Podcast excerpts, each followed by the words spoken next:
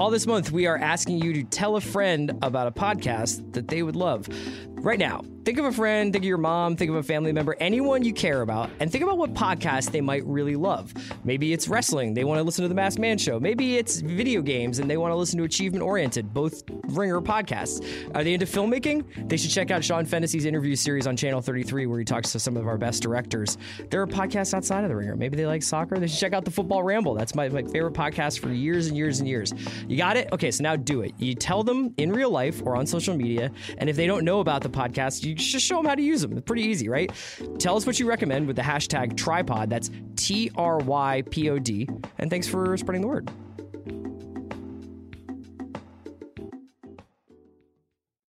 I need support staff to clear the room. Stand up and walk now. now. Hello and welcome to The Watch. My name is Chris Ryan. I am an editor at The Ringer dot com, and today's a special episode because Andy and I interviewed Gareth David, the lead singer from the English band Los Campesinos. Now, Los Campesinos just put out their most recent album, Sick Scenes. It's uh, their sixth album in total. They have another E P called Sticking Fingers into Sockets that you should also check out. They've been around for a decade.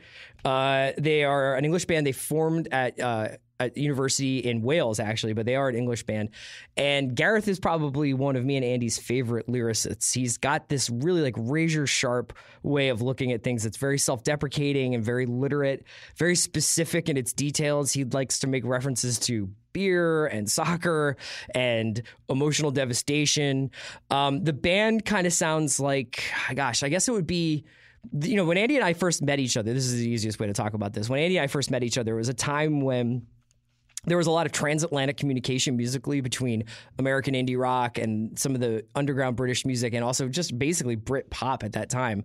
You saw Blur get influenced by Pavement. You saw bands like Ursa Yotsura, who were kind of a little-known band from, from the U K, who were taking what they were hearing from like Archers of Loaf and Pavement and indie bands from America and shooting it through their own specific lens.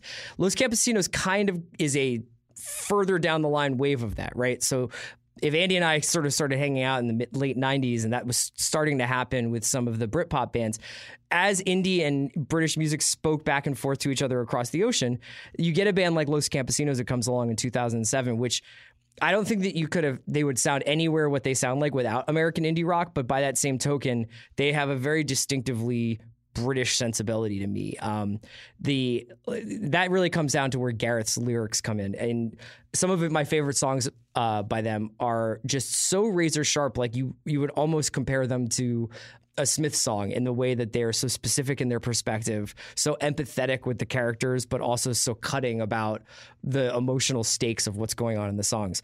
Um, this new album, Sick Scenes, is amazing. I also recommend um, We Are Beautiful, We Are Doomed, Uh, Hello Sadness. These are great albums by this band. So we talked to Gareth for a while about just being an indie band for the last ten years and what that means now versus what that means, what that meant when they first got together. Uh, it's a much different industry now.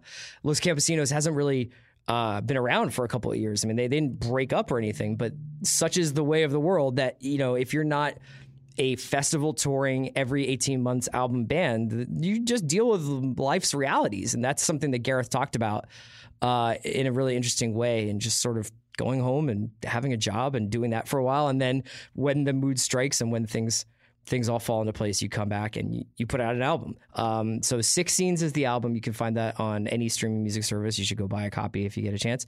And um, I know that Los Campesinos were touring America. They might be wrapping up by now, but I think they're going to be on the East Coast. So if you're hearing this on the East Coast on a, on a Thursday, and check, check the internet, they might be around. Um, just a couple of housekeeping notes for the Watch podcast. I'm going to be in Texas in, at South by Southwest. Uh, over the weekend, I'll be down there with Sean Fennessey from The Ringer, and Sean's been on The Watch a bunch of times, and you should check out Sean's podcast on Channel thirty-three, obviously, where he interviews directors. Sean and I are both attending the film festival there, so we're going to do a live Watch podcast for people uh, at in Austin. If you have a badge or if you have a pass, you can get in. Um, I, I don't think that they're selling tickets, unfortunately, but you know, we will be around. So hit us up on Twitter if you if you're in, if you're there. Um, also, we'll be back on Monday with a regular Watch pod. Andy and I will be doing the Double Down Book Club, long promised. Uh, that's Zoo Station by David Downing is the book we discussed. So if you are a speed reader and you haven't gotten a chance to read it yet, now is the time to get into it. And then, business as usual. Andy's back Thursday, uh, and we should be trucking along. We have lots of great television to talk about. Um, so thanks for listening. Check out this interview with Gareth David from Los Campesinos. The album is called Sick Scenes.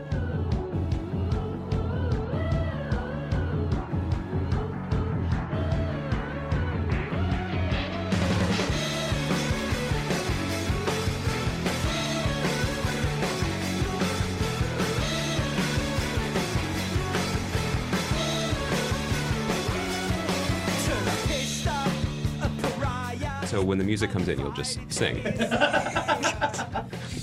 Yeah, we have a, you cut me in. Request this that we okay. Prepared, yeah.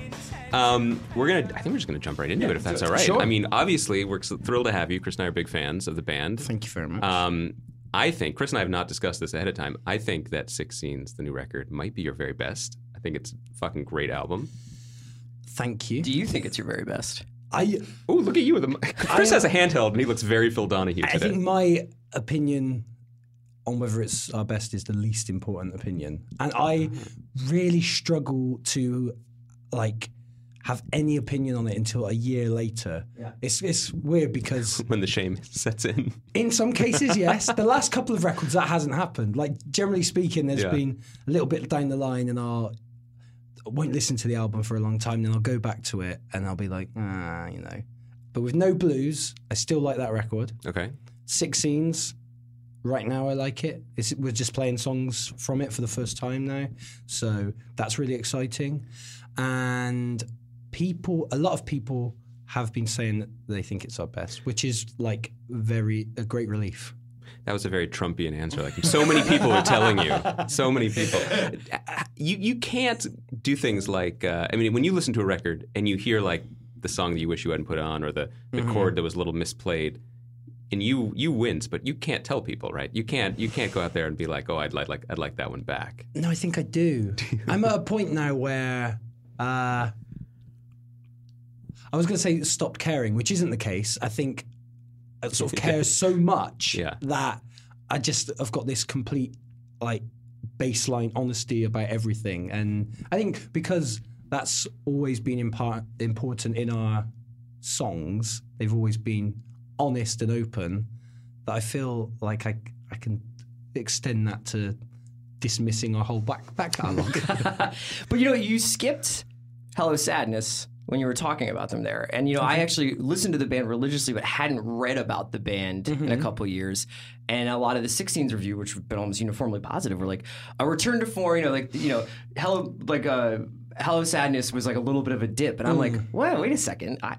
I fucking loved Hello Sadness. It, it's funny if you take a step out of like the con- the discourse about a band uh-huh. that you find out that there's like this conventional wisdom about like, oh, well, this was the dip and then they came back. And I mean, do you even do you pay attention to stuff like that, or do you find yourself having a parallel discourse about like the highs and lows of your catalog?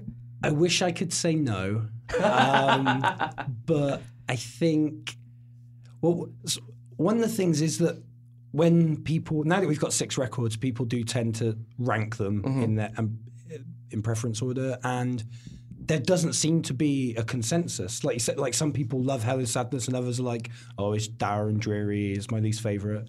And I, I think I like that. It means that I needn't listen to anybody's opinion because yeah, everybody but, is equally wrong. But one of the reasons why I think we love the band, and one of the reasons we were excited to talk to you, is that we all we we know from reading interviews and also from listening to the records that you are a fan of pop music and mm-hmm. indie music, and a fan of everything that goes with it—the pageantry, the stories, the nonsense. Absolutely.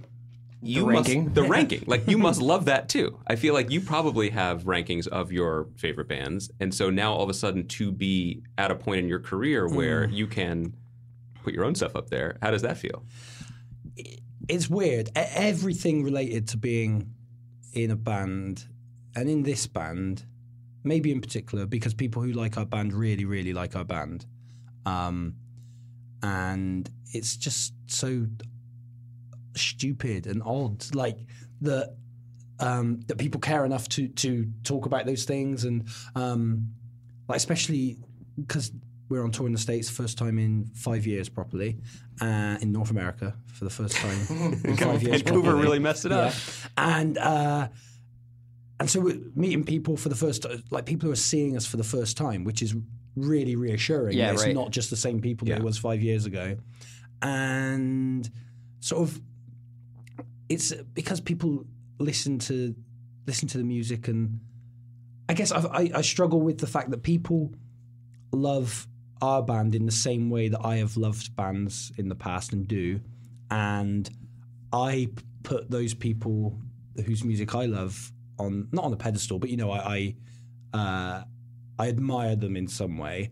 And we experience that at gigs. Like, we sell sell our own merch, so we're at the merch desk all evening, and just it's a stream of people coming up and talking and sharing their experiences and things like that. And and that people do really open up and uh, and just want to talk about the band or talk about the way that the band's helped them in the past through different situations and stuff. Is um, I just don't. It's I do not know how to sort of believe it or um, just understand that it's happening. It's so so odd. I, I think um, I think I don't know if most people in bands feel like that, but the fact that people like our band still after a decade is just the weirdest thing, and I don't know how I'm meant to sort of reconcile that. And it's your band strange. has gone through.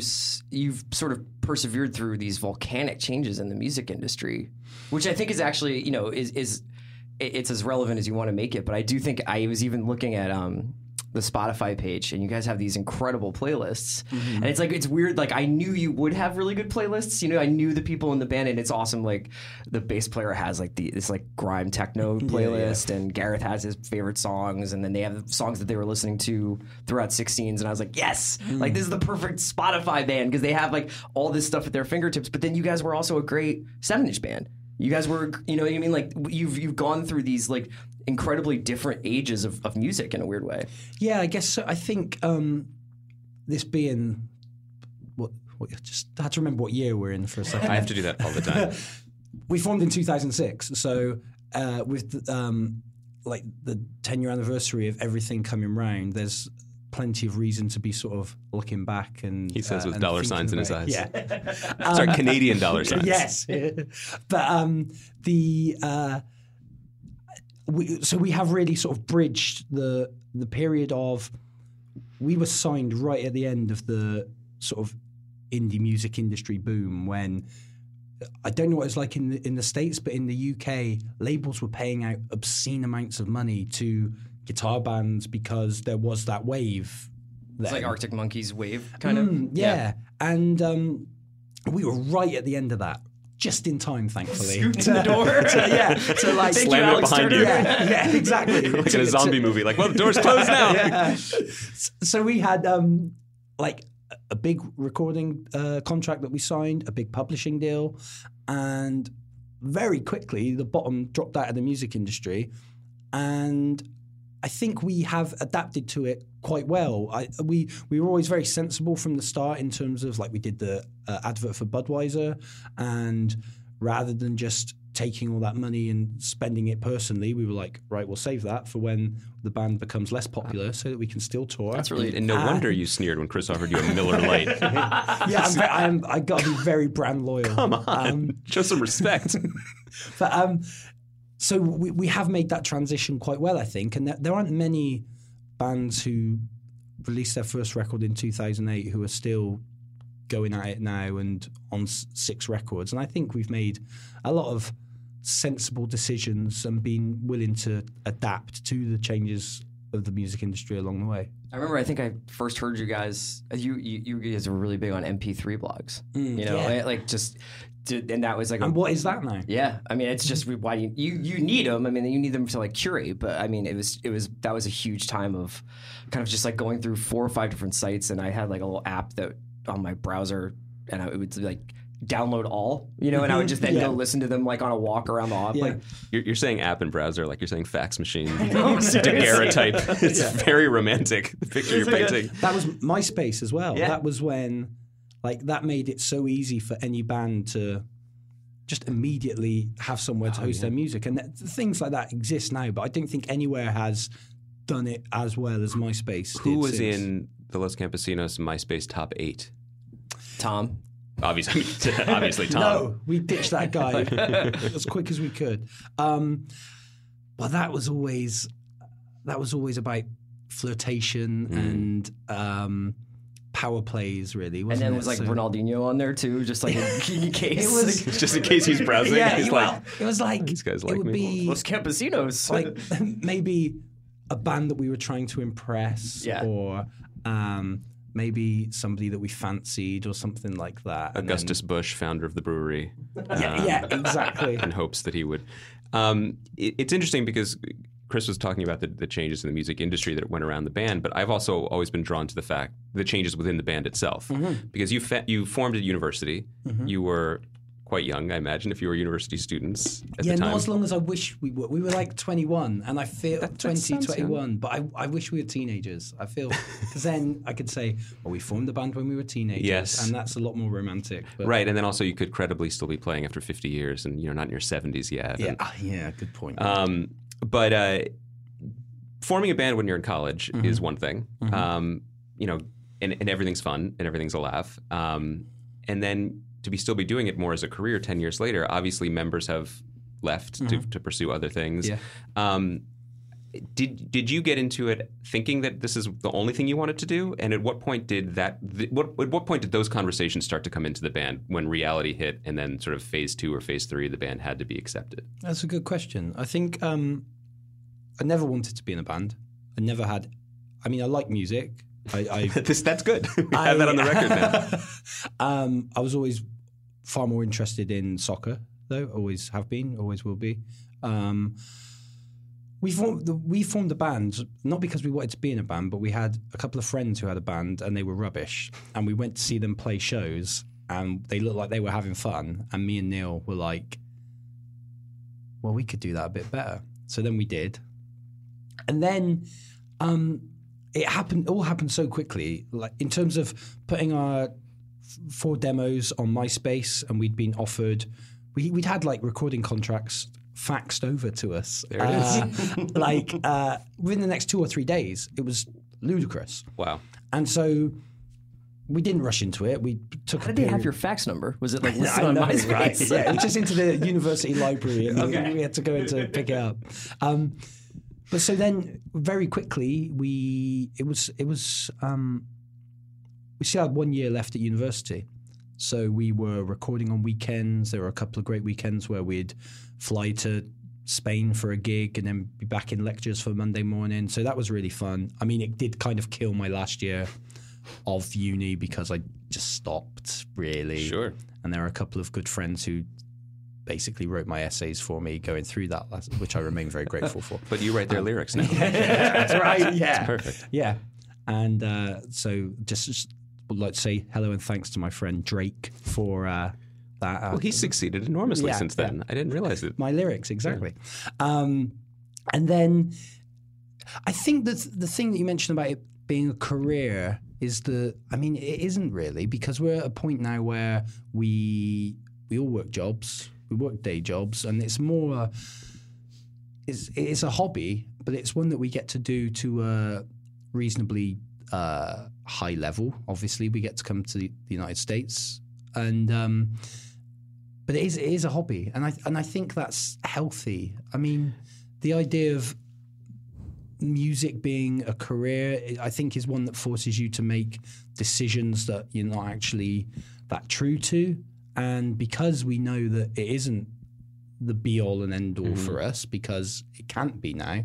Um, I think that's beneficial. Yeah, I wanted to ask you about that in particular because the one the, the one constant in the band, um, well, there are a couple, you you being among them, but mm. you were seven members at the start. Yeah. How many now? Are you still at seven? seven? Yeah. Still at seven. That's a large number of people. That's a large number of people to be a band, to be a gang, um, to, to travel, to organize with. And it does seem like, because I know that you guys also had jobs and you have jobs between the records, that when it's time to come together again, there has to be purpose behind that, right? Yeah. There has to be, this is what we, this is what this band is now. This is what we're going to be doing. This is mm-hmm. what we're going to be sounding like. So in the downtime, what's that like for you? I mean, are you, you're living your life, obviously. You're you're going to um, soccer tournaments in, yep. in, in Portugal, perhaps. Yep. I'm just spitballing. Mm-hmm. When do you realize it's time to pick up the bat phone? And, and how do you sell it to the rest of them? Um, well... With this record, it having been the longest that we've gone between records, No Blues in twenty thirteen, and so we didn't start recording uh, Sick Scenes until summer twenty sixteen, it was like a real, it was a, I'd say it's a difficult couple of years, and the word difficult is is dramatic. It was just, in the context of being Los Campesinos, it was it was frustrating. Um, and it was sort of us thinking, you know, should we bother? Is it, we felt that No Blues was kind of slept on a little bit. Um, it got good reviews and people liked it a lot, but we thought it, we thought it was really strong, and it, that wasn't really reflected in, in, in what came from it. So, but then I think it just got to a point, Tom, um, who I write with, and mm-hmm. he's been in the band from, from the very start. Um, he tours with Perfume Genius, mm-hmm. and he plays guitar in his live band, so he's off playing gigs. And I think he kind of started to feel like he loves playing those shows, but he wanted to be playing his songs and like seeing people react to his music. And we just got together um, at the start of, of twenty sixteen and just had a conversation like, Why don't? Why are we waiting? Why? We know we can do this. It was, we didn't have a record label. Um, we that's when we started to self-manage, and it was like we need to. It, it, it's just like the story isn't finished, and and it, it's that again sounds very dramatic, but um, but it but it could have been, right? I mean, yeah. If, if it, there's no momentum, it could have just yeah. And and I think that's why the reaction to that Sick Scenes has got has been so fulfilling for us. It's only been out for a few days, but uh, that's really like buoyed us. And then so we we that's when we came up with the idea of making the soccer shirts to commemorate our ten year anniversary as a band, and we sold over a thousand of them in a week, and suddenly we had the funds to do a record. And then it was like, right, let's do this. And Tom started compiling the ideas that he had. Um, I never write until I'm in the studio anyway, so I just sort of hmm. put my feet up for another three or four wow, months. Wow, the Jay-Z of the indie circuit. I didn't realize it's that. It's time to make an album. Call me in three months. Yeah, but it kind of. I wish it wasn't like that. But I, I don't, so I guess... as an extension of what I said about um, never wanting to be in a band, I, I I don't I've never I would never be comfortable with the idea of me being a musician or a writer or an artist or whatever very flattering words people use. You like prefer that's, flaneur? Like what do I, you? I, I, I, I, Boulevardier? I just write. I, I, I don't know. I, it's just not what I am. And I so when I my only motivation to write is, oh shit, we've booked studio like time. Yeah. yeah, yeah, it's that. It's deadlines. That means pressure. You're a writer. You know what it is? Yeah. yeah. Exactly. let, me, let, me, let me slap so, a label yeah. on that. Not musician, not not artist, yeah. writer. Okay. Professional I'll go writer. With writer from now. Okay. But yeah, so that, that, yeah, that's uh, that's my only motivation because I have to. So in the inter- interim period is because your lyrics are so incredibly detailed that they feel like they're something that you've had a record of. I mean, it seems like something you've been working on for years in between the records, and that they have these specific references to specific times, to specific events, people. Specific stadiums. Specific stadiums, specific deep-lying midfielders.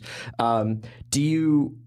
Do you have that all up in your head and it's just sort of like a Notorious B I G in the studio situation, or is it journals and text messages that you've sent to yourself that then just get dumped into a notebook and into a lyric sheet? It's, I promise it is genuinely just what I what I comes into my head in that like month period in the studio. That's great. I um I have like a notes file on on my phone which maybe will have four or five usually just words uh, or um, puns or stuff that I want to use. I um I went to previous to recording Sick Scenes, I did go to the pub one afternoon and with like a notepad and a pen, and I wrote the opening two two lines to Five O'Clock's a Sillin from the record, but that was literally it. And I just got drunk too quickly and then stopped writing. Uh, but, um, that definitely makes you a writer. Yeah, but um, it, it's it's just what happens there and then. I one thing I do that really annoys me is I if an idea for a good lyric come, comes into my head. Um, and, and just this is just testament to how lazy I am. Rather than writing it down, I always say to myself, if it's actually a good lyric, It'll you'll remember again. it. And it, it does. Yeah. he, he, here's a testament to uh, how highly I think of you as a lyricist, and what I've come to expect from the cleverness of these songs is that on I Broke Up in Amarante from the new record, I have spent, I spent, I don't because that was released fairly early, mm, I spent yeah. about two or three months assuming the chorus was referring to an overflow Ferrante.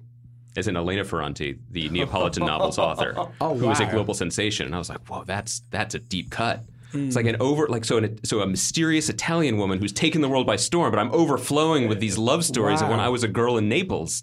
Mister Los Campesinos' lyrics is like a good... We could just do yeah. a whole show on that, but it's inaccurate. Sometimes, but I was crediting you for it. Often the misheard ones are better, and it's one of the hardest things is when people attribute meaning to a lyric that is better than the actual meaning, and yeah. I have to stop myself from appropriating that. But the the, the what you say about the mishearing, the that's not the best mishear from this record. Even the... Well, when we were recording... For Whom the Belly Tolls mm-hmm. from, the, from the new record. That's a pun.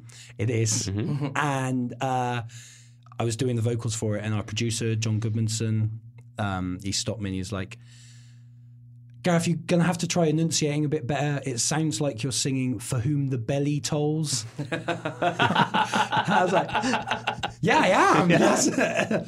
Oh, okay. So, yeah. it's, it's Great take, Gareth. Yeah, exactly, just playing Angry Birds. Yeah, moving on. Um, The the other thing that I was thinking about in listening to this record as a constant in in the in the discography, can I say that? Yeah, in the discog, um, that I've always really admired is that many people put on rock and roll or whatever this is at this point as a suit of armor. Like you write yourself into a cooler character, you mm-hmm. write yourself into you write yourself as the hero in the story or that terrible breakup or whatever. There's always been an abject quality to the, to your lyrics, which I really admire. You you don't hesitate. Hanging yourself out to dry in these situations, yeah, um, I, and up up until this record too, mm. and I, and I like I like what that says about your relationship to music, to being on the stage. You you you're not putting on the suit of armor in front of people, no, or the leather jacket for that matter. No, and thank you because that is important to me. I think part of it is because a lot of the stuff, particularly earlier on, was about. Um, was about relationships and love, and I what I never wanted to be a songwriter who, like, was pinning it all on the person I was in a relationship with. I didn't want it to be some always like horrible misogynist diatribes about I hate you, you're a bitch, and and so I think that in most cases, I'm when when I am singing about about relationships and stuff, it's. I would agree. I'm sort of putting myself out there, and sort of the blame is always on me. And rather than uh, it's sort of me analyzing myself and how I am a terrible person, rather than rather than the opposite, which has kind of always been important. I think also probably easier for people to empathize with as well, which is which is which people seem to like. Is that part of, like, and that that's almost partly related to the careerism part of it, though. I mean, I'm sure that if you have to be overly concerned with this persona that you're presenting and this like brand of a band that you're trying to like market to people, that then you have to be more, there has to be consideration. I'm sure that there has got to be a Radiohead song that's like just a fun little violent femme song that they just were like, well, this doesn't really fit into our dystopian kind of like, yeah. you know, twentieth century modern composers meets the Pixies vision of the world. And it's like, it's tough. I mean, I wonder what, it, I always wonder what bands like, The the song that they just mess around with in the studio sounds like. I mean, that's what those box because sets at a certain are. Point it becomes not an official. It's it not, can't it, be a song of this, this band. Is, this, this isn't is... one of our songs. Yeah, yeah. It's and that's kind of I guess that relates to one of the criticisms that is often laid at our band, and it's fair, is that we a lot. Of, I, I've noticed people saying, "I wish they'd try something completely different." It's like, what? Why? Like, we, I mean, other I mean, bands do different things. We like the thing you do.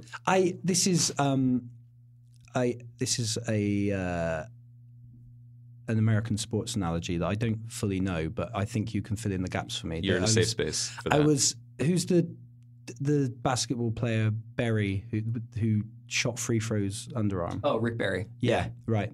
So I was. Um, That's a deep. That's a deep rap. Well, I was listening to a, a podcast recently that was talking about who was who's the all-time highest average point scorer, Will Will Chamberlain. Chamberlain yeah, yeah, right. So he was he started he threw underarm for a bit, right? A little for, bit, yeah. yeah. And his his conversion ratio was great, but then he stopped. Whereas Berry always threw underarm, and he said how he wasn't the best basketball player ever, but he was the best basketball player he could be. Whereas these other guys who refused to throw underarm were not because They could have been scoring more points. So they wanted they, to look cool. Yeah. yeah. And I think that's what Los Campesinos is. Hey, before we continue with this conversation, let's just take a quick break for our sponsors.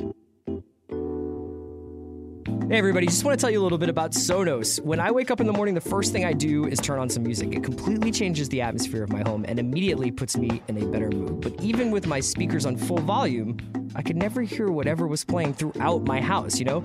That's until I got Sonos. Sonos is a wireless home sound system that fills your home with pulse-pounding sound. All you have to do is position your speaker where you want it, plug it in, tap the app, and you can stream anything you want and hear it via Wi-Fi. Just like that. No wires, no tricky programming, no kidding.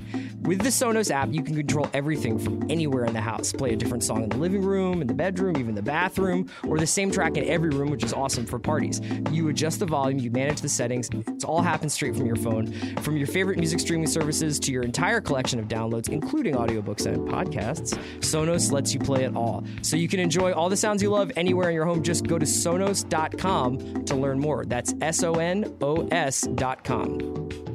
We are also sponsored by Simply Safe. You ever find that when you're out of the house, maybe you're relaxing with family or friends somewhere out, you get that nagging feeling? This is something that drives me insane. Like, I'm always worried that I left the door unlocked or something like that. Did I close that window? You don't know, and then it drives you nuts. You almost want to drive home to check. But you don't have to worry about that when you got Simply Safe Home Security. It's a nice extra layer of protection just to know that Simply Safe is there. Because thanks to this arsenal of sensors intended to protect your entire home and keep your family safe, Simply Safe offers an extra layer of protection that will put your mind to ease. Just recently, Simply Safe released a brand new high-definition security camera that connects your security system to your smartphone. That way you can see everything that's going on at your home no matter where you are. No more wondering. Best of all, Simply Safe got rid of everything that makes most home security such a pain. No long-term contracts, no hidden fees, they won't gouge you, and it's just fifteen bucks a month. That's three times less than what the other companies charge. Go check out the new camera today. You'll get an exclusive ten percent discount when you go to simply safe dot com slash ringer. That's simply safe dot com slash ringer. I, I wish I had saved or screenshotted uh, the text messages I got from Chris when he got the advance of Sick Scenes, because mm-hmm. it was in all caps. And it was basically, and that there may have been some swears, which we can say on the show, but I'd rather leave it to people's imagination. But it was essentially about how good it is to hear your band singing in unison in group choruses. Yeah, I my, like that. One of my favorite I, things. That's, you clearly like that. Yeah. It is an extremely exciting moment I also when it comes in. Saying this dude is seriously singing about the Bologna Stadium in the first song of an yeah. album after like four years out of the mix. Well, like, I want to know if there's a connection. I wonder if there's a football chant mentality to this that has infected oh. your own head and your songwriting, or just where you where did you gain this appreciation for something that is so primal and so basic and so many bands ignore? Maybe they just don't have the personnel. It's like you're, it's like you guys but, have like that's your version of hand claps, where it's like you got to apply them judiciously, but when you when you let them yeah. out, it's amazing. And, yeah, and then and then when you say, I then the moment in Amarante when you say I'm going to need your help yeah. with this, I mean, any song that does that, I'm a sucker for. That's a thing that I love. The thing with doing that though is you will not believe the amount of takes I did of me like trying to do something that is meant to sound like an super ad-lib. Casual. Oh yeah, yeah. sure, super yeah. cash, but obviously isn't. Yeah. And because they were real ready to help you out. Yeah, you yeah, did. You yeah, did not yeah, surprise yeah. them. They were ready. Yeah, yeah exactly. Um, it, I, I think that's the sort of thing where you always end up going with the first take, because yeah. by the end I'm like, oh hey, oh yeah, guys, hey, oh hey, hey you, you come help me? Yeah. You guys here too? Yeah. But the, the gang vocals is uh, it's an easy trope, but it's it's really satisfying, and especially live. There's a few moments in the set where it is like. Uh, I don't need to sing, and that's that's that's great as long as they do it in the right place. Yeah. Um. Th- then yeah, that's that's amazing. And I think it helped. Yeah, because we've got numbers in the band, and we've got we got co-ed voices as well, so that makes it sound more interesting. But definitely football chants. There's a song on um, No Blues, the end of Gloomy, where it ends with a chant of ex-boyfriend, give us a song, and that that is just a, a, a an edit to a to a. football chant, and I, I like that.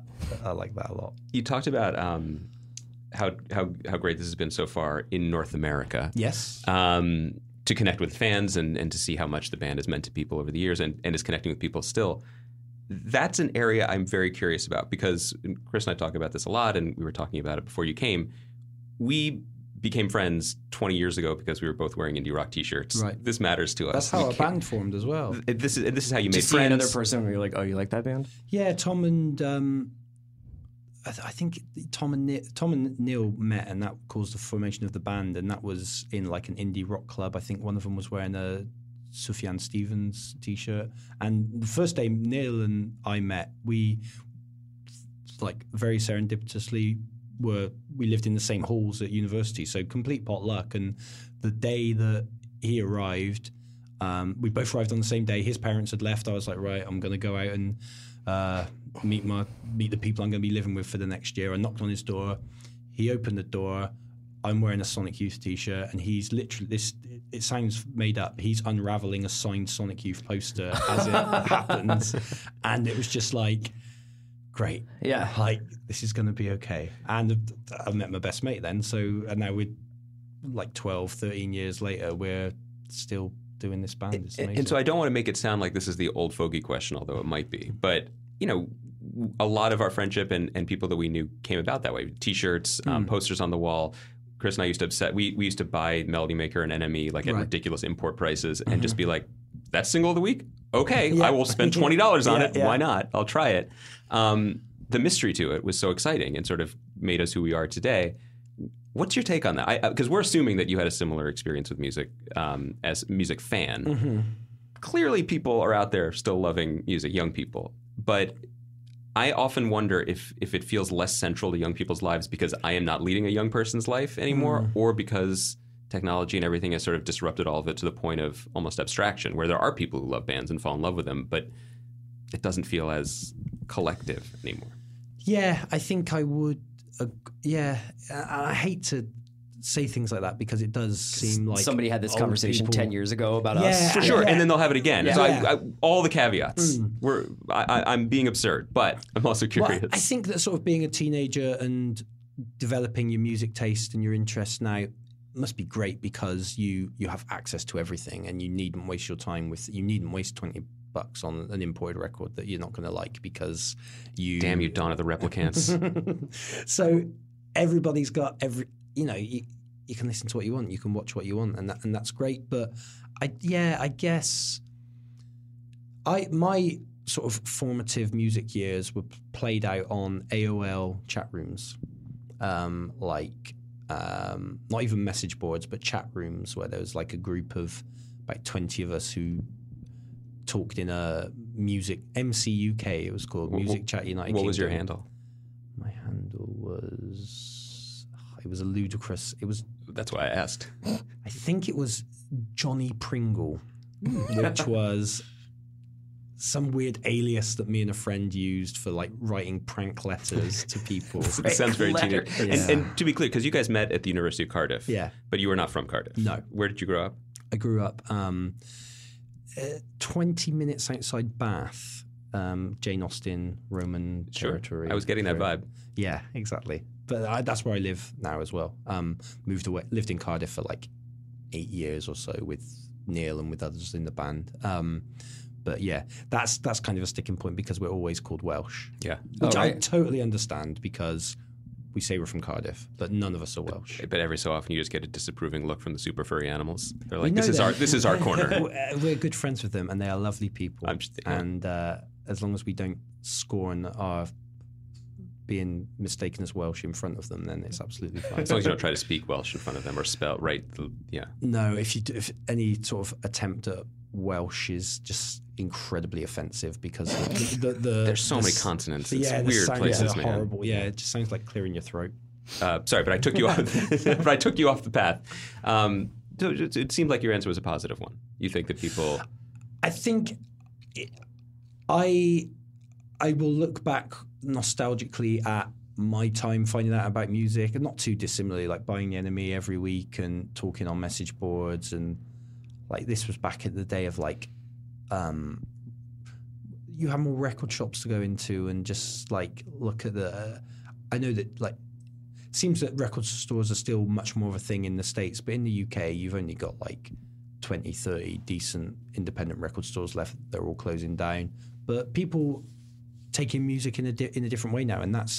It's no better or no worse. It's... Um, but I'm... I'm I'm glad that I experienced it the way I did, but equally I'm sure that people who are like sixteen, seventeen years old now are glad that they're getting it the way they are rather, oh, than, sure. rather than how we have to. You know, Andy alluded to this with the, the Melody Maker and Enemy stuff, and that, that kind of like even... I started working at a record store in Boston called Newberry Comics, and, you know, buy... I think I bought the that Mogwai compilation of the singles that was like... It was the nineteen dollars. One that had the, the one that had the Kid Loco yeah, remix right. of Tracy. Yeah. But our fascination was like, you know, there was a degree of mystery about mm. music coming out of the U K.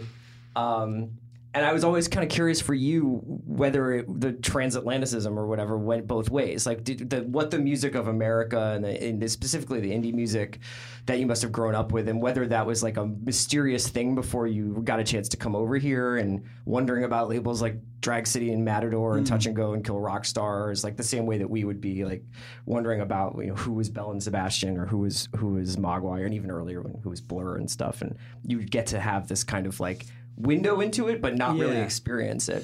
I think I um, I was probably quite late in being interested in, like properly interested in music, probably not until I was like seventeen or something. Mm-hmm. And as seems to be a, a habit in much of my sort of late teens, early twenties, my main motivation for getting into music was annoyance at other people, because there were like dudes in my sixth form, which is like like age seventeen, eighteen before you like go high school, yeah. yeah, right. Um, who were into music, and they'd like bring acoustic guitars into the uh, into the social oh, room, God. And it'd always be playing like um, Radiohead yeah. and Jeff Buckley, and um, which is which is fine, which is great. Incubus, a lot of Incubus, they were huge. Interesting, yeah. Um, did they have a guy with dreads who brought in a, like a portable turntable as well and just did some gentle acoustic scratching behind well, them? That's what that I tried to make that my oeuvre. Yeah. Didn't work out. No. So then uh. I that was when I started really getting into stuff like uh, like Pavement was a huge one yeah. for for for me. Um, first time I got into them was the Slanted and Enchanted reissue, which I just read a review of in Q magazine and got that and fell in love with that. And bands like Modest Mouse and Neutral Milk Hotel, um, they were sort of the main ones back there. And then for a bit, it was like, it was exciting to find American bands mm-hmm. rather than stuff that, I guess I made that part of my identity, that I was into, basically into bands that people around me weren't into, which everybody of a particular inclination goes through. Yeah. Um, then you get to college and find out everybody was into those bands. You yeah. know, you feel a little less original. Yeah. yeah. And then you have to re- then you have to feign an interest in a particularly niche area. Oh, you have to go harder. Yeah. That's when you, you have to get go. into ironic black metal. And... Yeah, exactly. Um, Just use I statements when you say things like that. Royal you. Yeah. Yeah. Uh, but yeah, so I, I guess at that stage, I'm glad that I found all those bands, but. Uh, Again, sort of my motivation to do so was was a little uh, skeptical. Well, I think it's like Hello Sadness, if I'm remembering partic- right, but that had a lot of, though you seem to have a, a quasi-romantic relationship to America, you know what I mean? And that, that it is, especially as a touring band, you get to see a lot of it mm-hmm. in a very particular way. Um, I'd love to know if you feel like it's changed at all. I, well, yeah, well. Welcome to our nightmare. Can we do some therapy? Well, it's, so...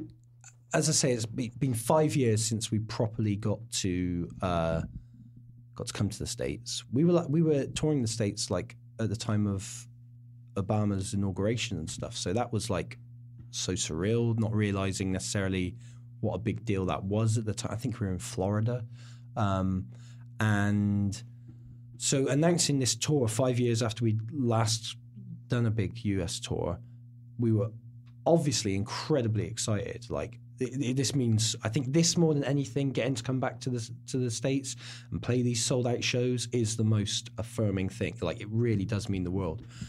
But then also feeling this real sense of guilt, like not feeling like I was, like we should be excited to be entering this hellscape yeah. and like how inconsequential us getting to do this tour is compared to the whole shitstorm that's going down. So now that I'm here. I, I feel, if I'm perfectly honest, I've not. We we we drive to a venue. We're surrounded by people who um, I can only assume sh- share the same sort of politics as us. We're not really encountering... Um, you haven't seen any Make Los Campesinos Great Again hats? No. no. Those are the people who really like No Blues, though. So yeah, yeah. So I think it would be sort of a mixed bag. um, so I've not noticed any difference. I, I think... Um, I don't know... When I've had this conversation with a couple of people, they have said that, but it's great that people are excited to see you and to to sort of have that escape from from the worries that they've got about the the, the, the situation, um, which I struggle. It's great that people feel like that, but I still, because our band is so inconsequential, it doesn't.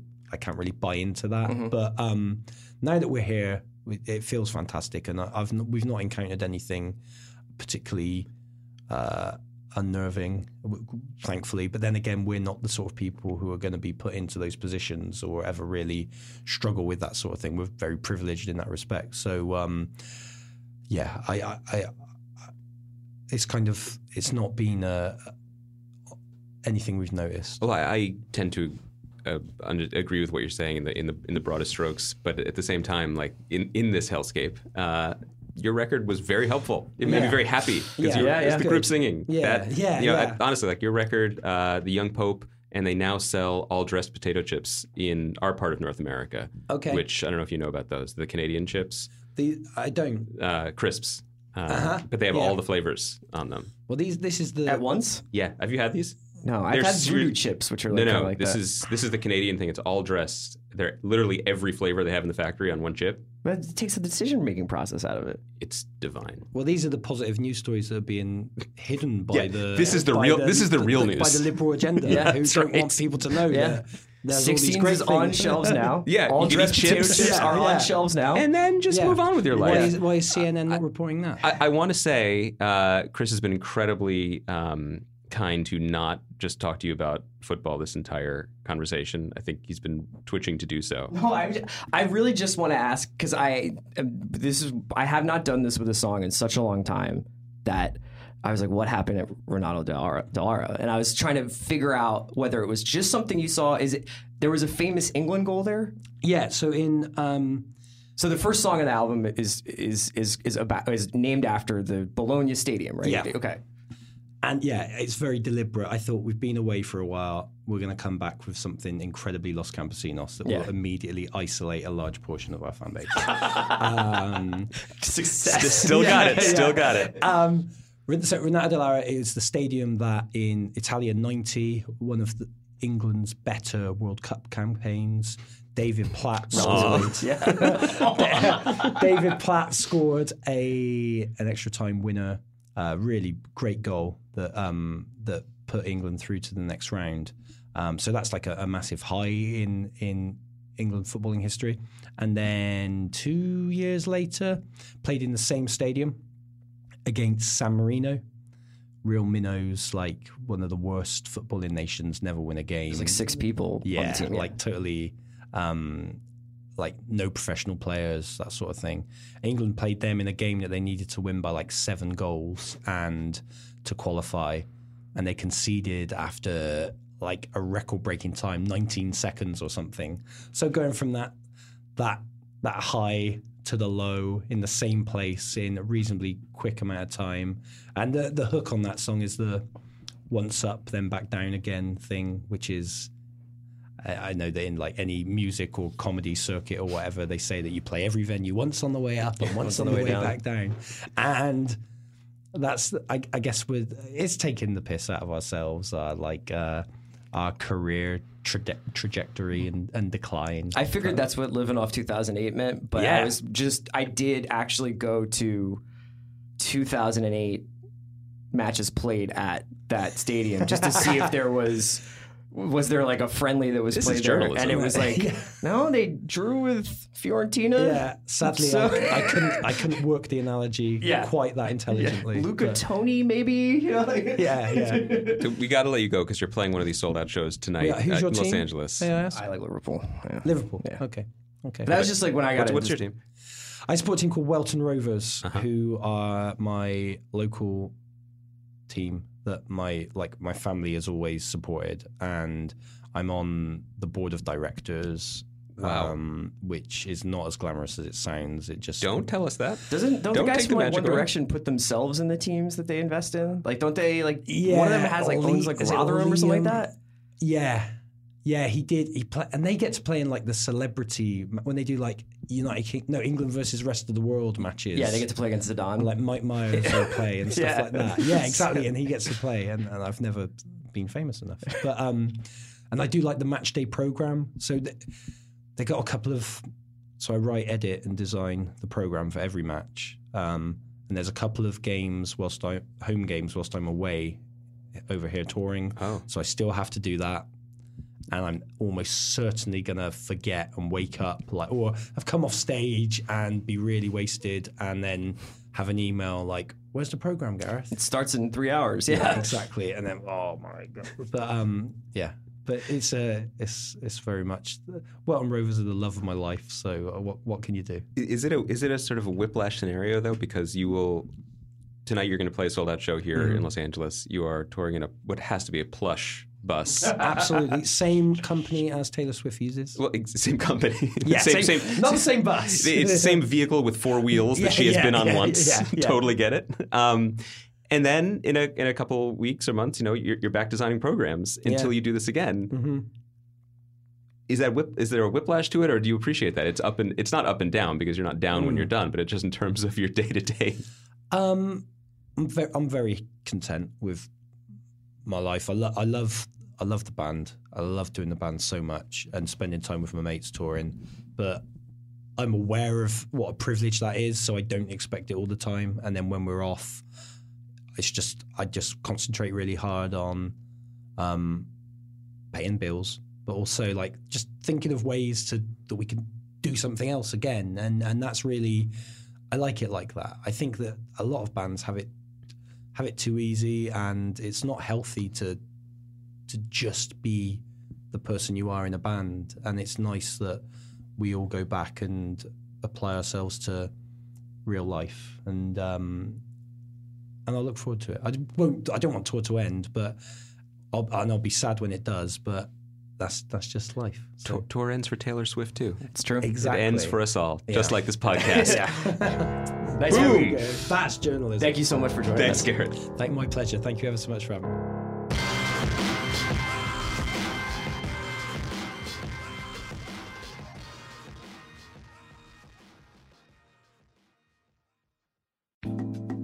Just want to say thanks again to Sonos for sponsoring today's show. Sonos is a wireless home sound system that fills your home with pulse-pounding sound. From streaming services to downloads, including audiobooks and podcasts, Sonos lets you play it all. And with the Sonos app, you can play a different song in every room, adjust the volume, and manage other settings straight from your phone.